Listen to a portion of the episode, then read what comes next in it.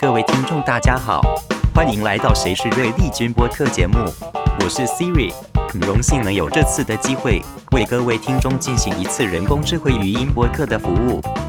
谁是瑞丽君》播客节目为辅仁大学宗教学系在希望以更亲民的方式推广宗教研究的祈愿下，由辅仁大学宗教学系录制播出。目前，辅仁大学因应疫情发展，于二零二一年五月十四日公告为期两周的线上教学，五月二十日再次公告本学期所有教学皆改为线上方式。因此，谁是瑞丽君在本周的播客节目中，尝试用停课不停听的简易方式来跟大家空中交流。关于这次疫情，除了希望这片土地的人民能同心一致，一起共同抗疫外，也希望世界上因为疫情受到影响，正在受苦的人们能有勇气面对这场变故。也有更多人能伸出援手，帮助身边需要的人，携手走过这场需要彼此关怀与努力的对抗疫情期。在过往，疫情与宗教一直有着紧密的相关性。无论是疫情所带来的伤害，或是面对疫情时所需要的支持、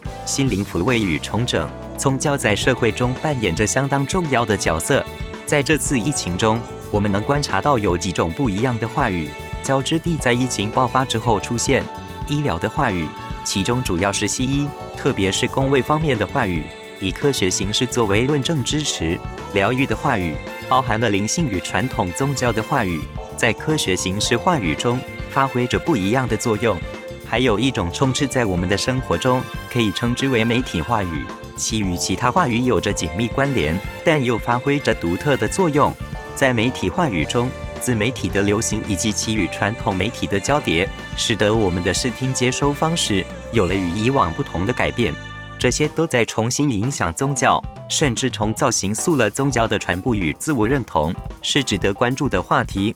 谁是瑞丽君本次也受到疫情升为三级之影响，尝试用不太一样的方式，简短的跟各位说声抱歉。也希望自下一集起，我们能因应疫情的发展，自我升级录制方式，敬请大家期待。感谢收听本次的简易版《谁是瑞丽君》，我们下次空中见。